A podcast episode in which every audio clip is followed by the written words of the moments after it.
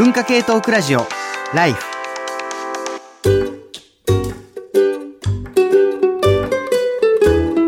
皆さんこんにちは。文化系トークラジオライフ番外編ポッドキャスト山本ポテトのポトフ。東京都浅草にあるリッチビジ浅草通称ラバから2023年5月。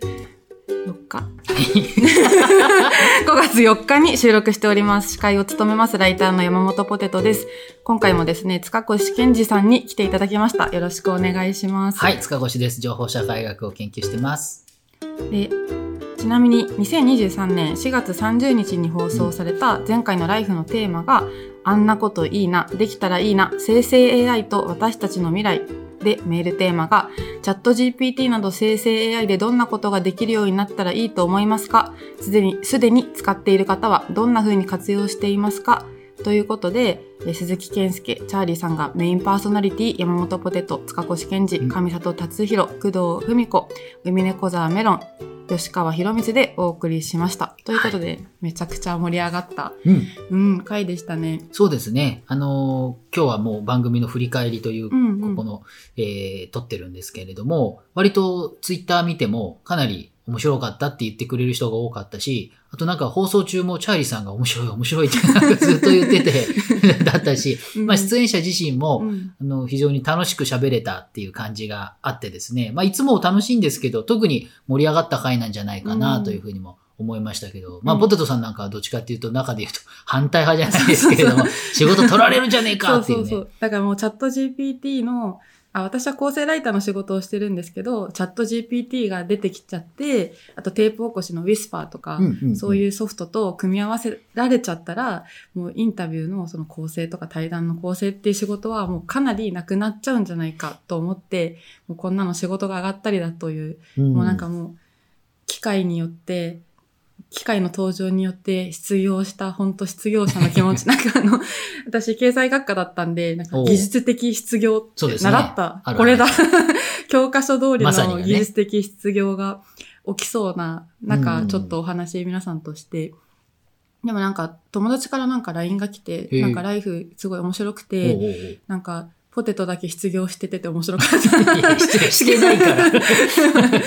そうそう。僕、ね、みんな、みんなねそうそう、うん、失業するけど、でもまあ、チャーリーさんも放送で言ってたと思うけど、うん、まあ、そういう意味での仕事はなくなるけど、別の雇用が創出されたりするんで、うん、あの、まあ、スムーズな移動が起きるとか、例えばそういうことは考えられるっていうこともあるし、あるいはチャット GPT が、で、便利になるんだけど、別の面ではもっと忙しくなるとか、うん、それこそ機械に使われるみたいなね、放送でも言いましたけれども、これを持ってきてみたいなことを機械に指示されるみたいなこともあるかもしれない。あとは、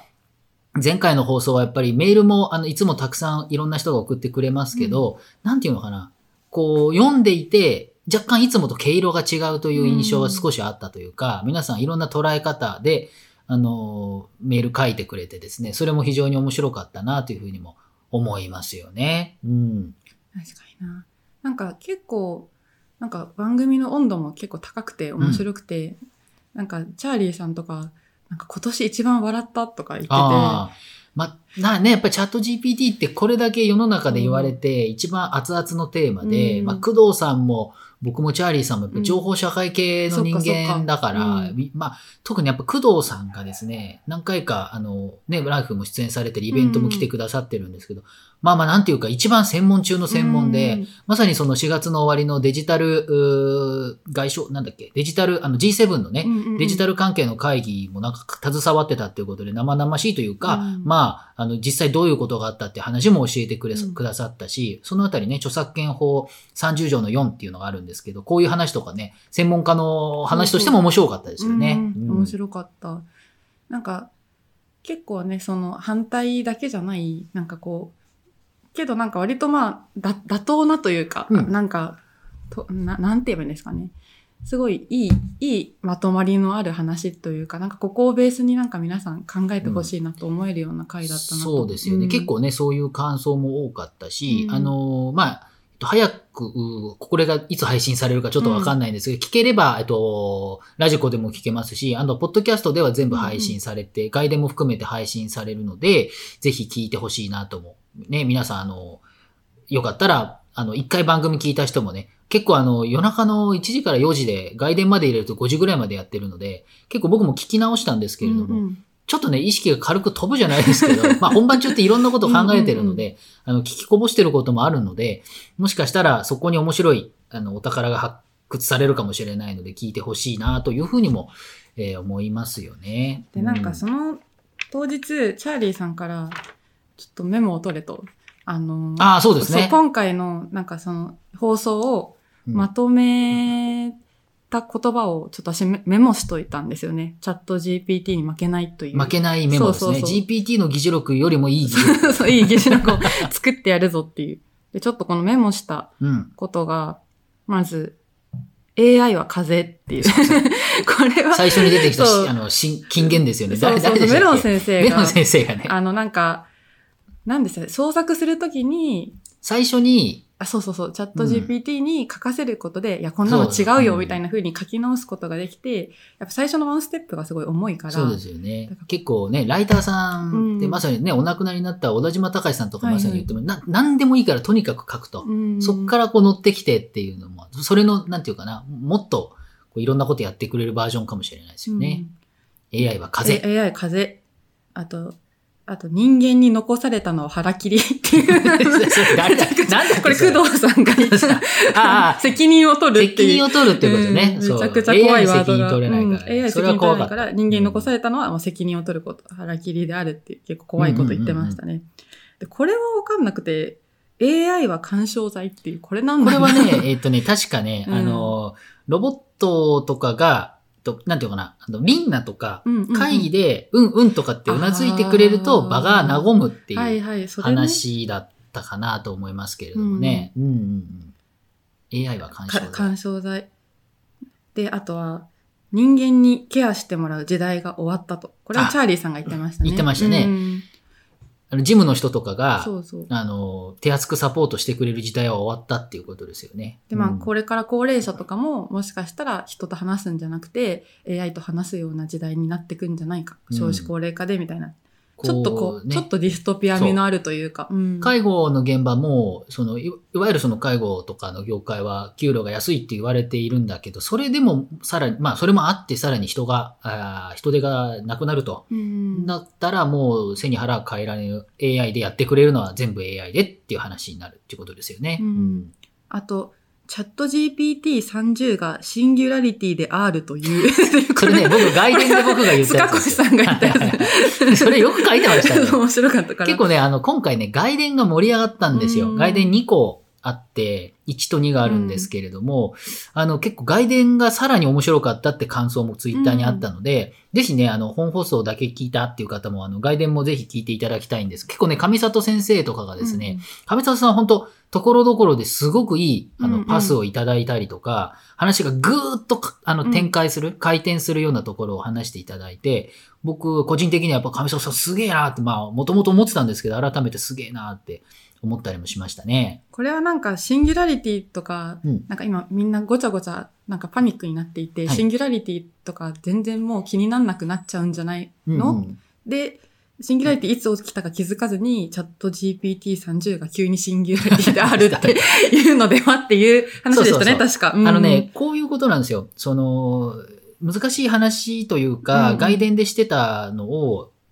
こう、図式化すると、その、AI は人間が考えているような複雑なことを考えられないと基本的に言われている。うんものを動かすっていう時にも、足の筋肉をどう動かすかとかって我々無意識のうちにやっている。うんで、これ、こういうフィルターがたくさん、あの人間の中にはなんかい様々な情報があって、AI はまだそれはできないというふうに言われているんだけれども、でも結局は、その AI がそのできることが、その増えていけばですね、我々だって今 AI は特にその LLM っていう今回のチャット GPT はうん。連想でただそれっぽいことを言ってるだけって話なんだけど、突き詰めていったら僕らもそんなに変わんないんじゃまあないの。っていう話、で、そういうふうに考えるんであれば、チャット GPT が今よりもさらに、それこそ手とか足をついつけてですね、ロボットに身体をつけて、その情報も全部データ化していけばですね、ま、まさに我々と同じような、こう、ことができる。どころか人間が、いわゆるそのなんか、こう、ひらめきうんピンって訪れる。でもあれも、多分その、なんていうかな、こう言ったらバグなんですよね。通常とは考えないような、こうなんか神経の伝達があって、バグとして、でもそれがひらめきとして生まれるんだけど、コンピューターにももしかしたらそれができるかもしれない。その自律的っていうのは、えっと、今は AI は言われたことしか、言われたことを最適化するって話なんだけれども、増えていけば、もしかしたらその最適化がゆえになんか違う、こう、ひらめきっぽいもの出てくるかもしれないってなると、シンギュラリティであると、彼らが言ってくれるっていうですね。まあこれまだまだ先の話なんで、あの、まあ半分、こう、なんていうかな、確定ではないんで、まあそれこそ外伝っぽい話なんですけれども、うん、そこはね、ちょっと、個人的にはあの外伝の、特に1がですね、個人的にはクライマックスで面白かったなっていうふうに思ってますね。うん。まあ、その、ちょっと、この話は本編ではしてないですけど、なんか体があることで、なんか AI 自体がこうちょっと違ったものになっていくみたいなのはなんかよく言われてますよね。なんか、ゴジラ SP とか、あの、うんうん、もう、援助お父さんが書いたやつも、なんか AI が体を持って、ジェットジャガーの体になって、なんか初めてこう、自我みたいなのが芽生えるみたいな、なんかそういうシーンがあって、なんかこう AI、チャット GPT30 とかになるとじゃあもう体がつく みたいなことがやっぱ重要になってくるのかな。結構本編でも言ってた話で、うん、あの、ヨーロッパというか欧米における AI っていうのは、刺激する、うん、あの人間とこう、瞬別してるんですよね。うんで、人間の脳みそを似せるっていうことが人工知能っていう、うん、そういう考え方なんですよね。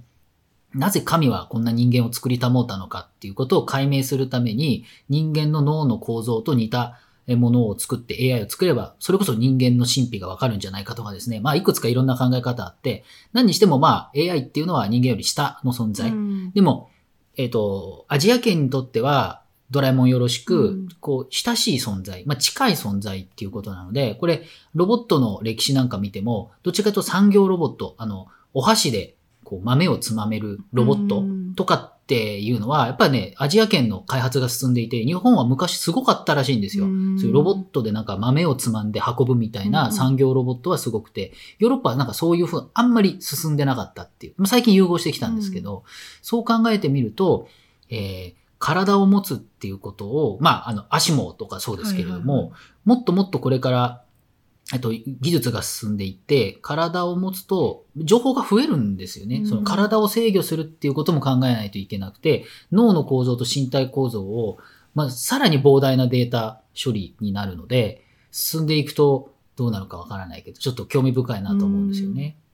うん、確かにな。その、ゲーム開発者の三宅洋一郎さんの話をちょっと出したんですけど、はいはい、吉川さんと山本隆光さんが AI、うんうん、私たちは AI を信用できるのかっていう本で三宅さんにインタビューされてて、まあ、私が構成で入ったんですけど、あそう仕事を奪われそうな構成で、ね、入ったんですけど、そう負けねえぞという。まあでもそれでもやっぱりな体の話をすごくされていて、で、あとなんかゲームの中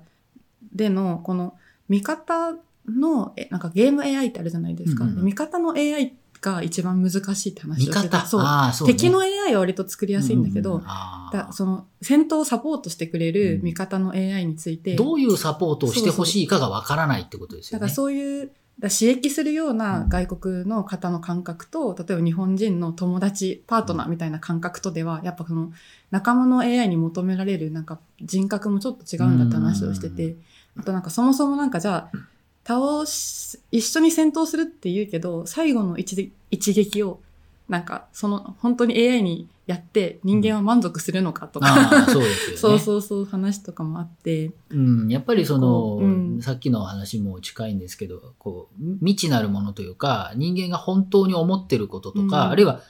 意識してないけど本当に思ってるって本放送でも言ったような、こう人間って分かって、自分のこと分かってるで分かってない部分があって、どこまでそういうのを深掘りして、そういう、あなたはこういうのが好きなんですよねっていうのを教えてくれる。うんうんうん、あるいは、言い方も、あの、かなり、こう AI は、こう、なんていうのかな。まだまだそこは割と直球で言っちゃうから、うん、そういうことまで配慮ができるぐらい、まあ頭が良くなるのか、それが全部連想で、本当はね、うん、作られているんだけど、つまり、未知なるものとか、目の前にないものをこう、どうやって構想して、そのひらめきのように、こう言ったらいいんじゃないかっていうことを、彼らがチャット GPT まあ9ぐらいには、うん。もしかしたらそういうことが言えるようになるかもしれないと、でもそこまで言えたらもしかしたら、本当に AI ネイティブの世代、今のうん。これから生まれる子供たちなんかは、もしかしたら、我々が思うようには、その機械と人間を区別しないかもしれないっていうことですよね。人間はこう常に飽きて外を求める存在で、それがこう成長、人類を成長させてきたって放送でも言ったと思いますけど、AI が、まあ自律的な AI っていうのはまさに自分で自分をアップデートするっていう存在で、それができるようになると、本当の意味で、こう、違いっていうか、あの、うんがっつり、うんうんもう、あの、ディメンションが変わる、次元が変わる話になるのかなというのも思いますけどね。うん。でもやっぱ飽きますよね。そ飽きる話は多分 AI に飽きるみたいな話とも多分なんか関係するんだろうなと思って、なんか最近アサシンクリードっていうゲームをうん。やって、アサシンクリードは多分そのゲーム AI が入ってて、街の人たちが多分それぞれ生活してるんですよね。うんで、なんか、私アサシンなんで、シュシュシュって屋根の、屋根の上を登ってて間違って落ちたら、なんか街の人たち結構なんかドン引きするんですよ。え、あなんか人が落ちてきた怖っみたいな。なんかそれは面白いじゃないですか。なんか自分中心じゃない感じで、あ、うんこの街の人たちは生きてて、なんか自分はなんか必ずしもその人たちにとっていい存在じゃないというか、なんか変変な、上から落ちてきたらまあびっくりするよな、みたいな。なんかその辺がすごい面白くてやってたんですけど、なんか、やっぱ飽きちゃって、うん。なんか、今やっぱ植物の種育てる方が面白いおな、ー みたいな、なんかこう自然ではないけど、なんか、やっやっまあぱまだツルツル、ツルツルしてんな、みたいな気持まあちになっ例えばそれ、チャットうん GPT っていうか、生成 AI だったら、何度も何度も落ちてる間に、うんあ、この人また落ちる人が落ちてきた、みたいなこなるほとを、ど。慣れちゃうってこと？なんていうのかな、うんそういうふうに言ってくれる。それはそれ変化じゃないですか。ドン引きしないで何回もって。確かに。それこそ永田さんが言言ってたみたいに、そのトゥードゥーリストをいつも作ってると、ええ自分の行動を理解して、うんうんはいとかってなんか言わなくても、今日こういうのや、あの、うん金曜のあれはみたいなことを言ってくれるっていうレベルぐらいになは、ね。その変化うをんできるっていうことだし、あと、やっぱりその、番組ではこの議論にならなかったけれども、その、アフォーダンスっていう考え方があって、生態心理学とか、えーだったかな、領域でよく言われるんですけど、あの、こう、簡単に言うと、物と人との関係とか、例えば道幅が狭いと、うん。我々はこう、体をちょっとうん。こう縮めて歩いたりとか、あるいはその、あ、じゃあそろそろ歩いて5メーター先に道幅狭くなってるなとかっていうと、簡単に体をこうキューって縮めようと勝手に我々しますよね。うんそれって自分で体を縮めてるんだけど、逆に言うと、その道、環境によって縮こませられてるっていうふうに考えると。そうするとこれはあの、亡くなったブルーノ・ラトゥールとかがよく言ってるアクターネットワークセオリーなんかに近いんですけれども、人間中心ではなくて、環境と、えっと、人間の、まあ、相互作用によって、その、なんていうのかな、こう、道だったら道、えー会話だったら会話ってできてるっていう考え方なんですよね。でまさに AI は干渉剤っていう考えであれば、うん。AI がその人間をアフォードする。うん。要するになんか、まあなんていうのかな、コールされるっていうか、うんうん。その AI のコールの仕方、AI がどういうふうにわ私たちの言葉を導くのかっていう、えー関係性が、AI がもっと、まあ、こういう時は頭良くなると、うん。我々のその AI に対する関係性も違う。今やってるのは、AI に的確な質問をすると、AI が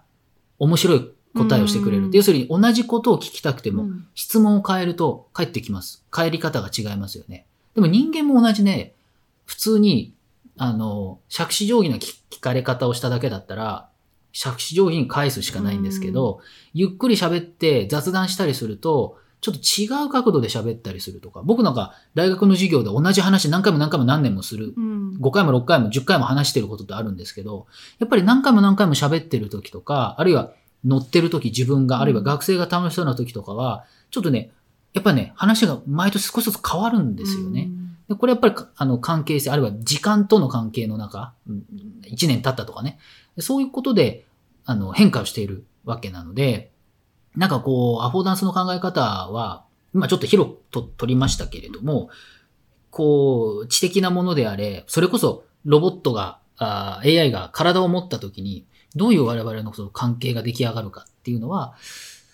もうちょっとチャット GPT 15ぐらい。20ぐらいの時。20ぐらいの時に。10, うん10年、15年ぐらい先がう、ん僕は個人的には楽しみうんだなと思ってる。あの、そんなに人間に価値を置いてないから、人間が一番だっていうふうにやっぱ考えすぎないと、考えすぎなければ、あの、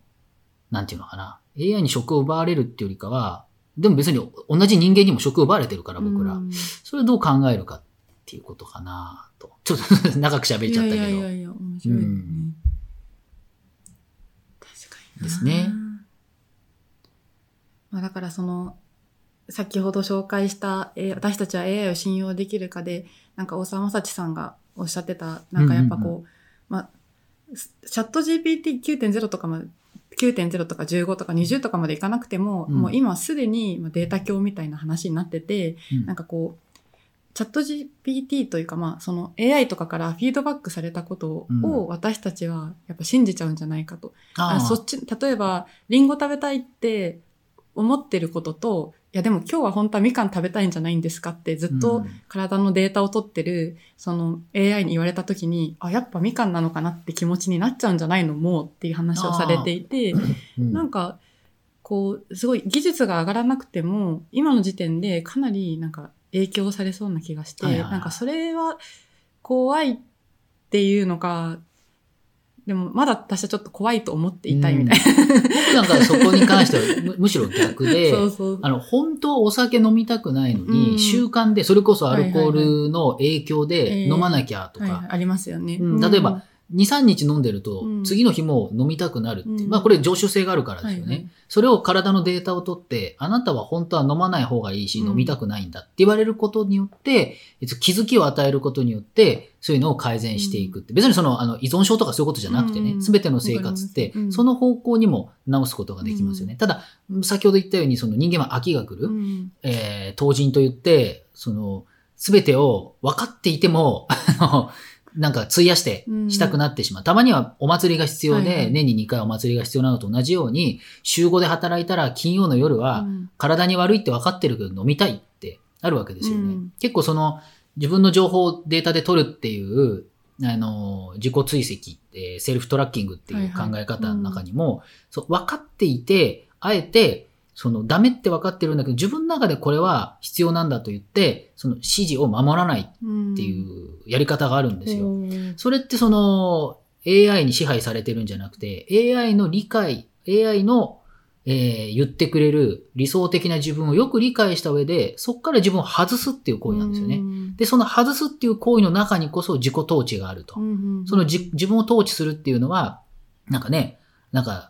9時に寝て6時に起きるとか、そういう話ではなく、うんその外れるっていうことに魅力を感じて、でも他の生活ではめちゃくちゃ AI を使って健康になる。じゃあ5対2みたいなことですか？週5 AI、休日自分みたいな。うんでも、それの多分 関係性の軸なんだと思うんですよね。で、我々は常に、あの、AI じゃなくても、うん。常にすでに様々な制約の中で生きていて、で、うん。制約があるから自分が立ち上がってくるっていうふうに考えると、縛るものがあるから縛りから離れようと思うっていう、その、ダイナミックな動きっていうのが、まあまあ、あの、程度の差はでずっとあるわけですよね。でこれがある限り、基本的には人間がその、全部き AI に支配されるみたいな風には僕は思わないうん。けど、うん、実際にどういう運用上でどんな問題があるかっていうのとかね、あるいはその AI の、うん、本編で言ったようなブラックボックスになってるっていうことですよね。あの、機械がどう動いてるかわからないから、企業にとってのうんうん利益ばっかりになって Google 帝国になるんじゃないかとか、まあその辺はまあ確かにあるはあるかなと思うかな。うん確かになはい。週5で、週5で AI に支配され、2日羽目を外す。まあ、そんな、あの、あれじゃないよ。わかりやすいあれじゃないけど。まあね、もちろんもちろん。そうです。週5で、週5で AI、週末人間。まあでもまあいいんじゃない、まあ平日 AI、週末人間。でもじゃあ、それ、資本主義が AI に切り替わっただけであってとか言われたら、まあ、もうそうだなっていう。これでもなんか、なんかどっかの百貨店の広告でどうですか、平日 AI、週末人間。それ何を売ろうとしてるわかんない。何が売れるかわかんないけど、人間になろうみたいなね。うんはい。まあ、あとそんなになんかうまいこと自分がそんな集合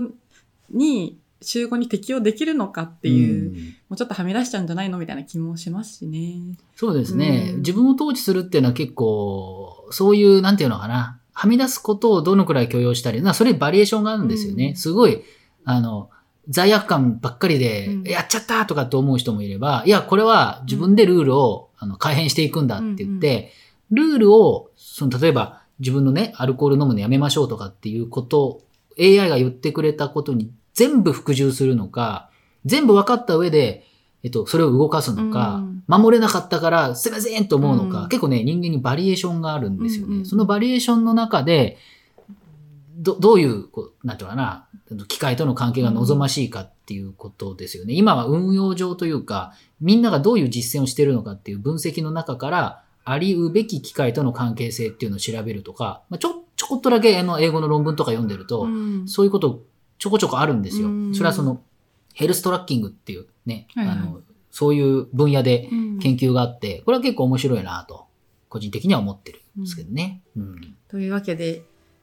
4月30日に放送された前回ライフのテーマ、はい、あんなこといいな、できたらいいな、生成 AI と私たちの未来が、えの今、ポッドキャストとラジコで。ラジコは、まあ、1週間聞けるし、はい、ポッドキャストなどでね、配信もされていると。聞けますので、ぜひ皆さん聞いてください。そうですね。うん、これを聞いて、また、あの、本編、外伝聞いていただきたいなと思いつつですね、うん、えー、前回の振り返りっていう感じですかね。はい。もう、もう一遍ぐらいやるんですかね？もう一つ。そうですね。なんか、続いて、なんか、前回その塚越さんとお話しした時になんか TikTok のやり方を教えてもらったんですけどそしたらすごいめちゃくちゃバズりまして、うん、ちょっとその話をですねあのパート2でしたいと思います。はい、で一旦、えーと、こちらは終わりということで文化系トークラジオライフ番外編ポッドキャスト山本ポテトのポトフでしたありがとうございました。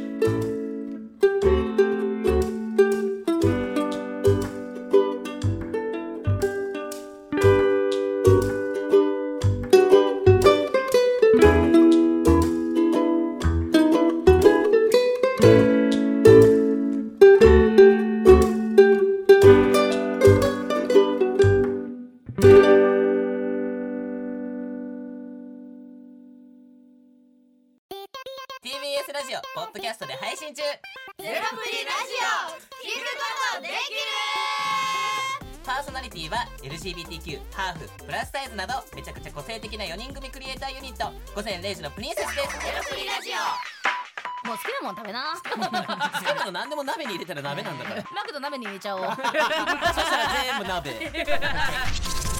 おならが出ちゃったことを何て言いますか？プリグランスバズーカ。ちなみにおしゃれではないよ。ゼロプリラジオ笑ってるやん。こん。な感じになります笑い方海賊になりますおうち最後にこの CM 聞いてるみん。なに一言お前えなん。で言ったとにかく聞いてくださいゼロプリーで検索ゼロプリーラジオ毎週土曜午前0時に配信それではポッドキャストで会いましょうせーのほなまたゼロプリレディオ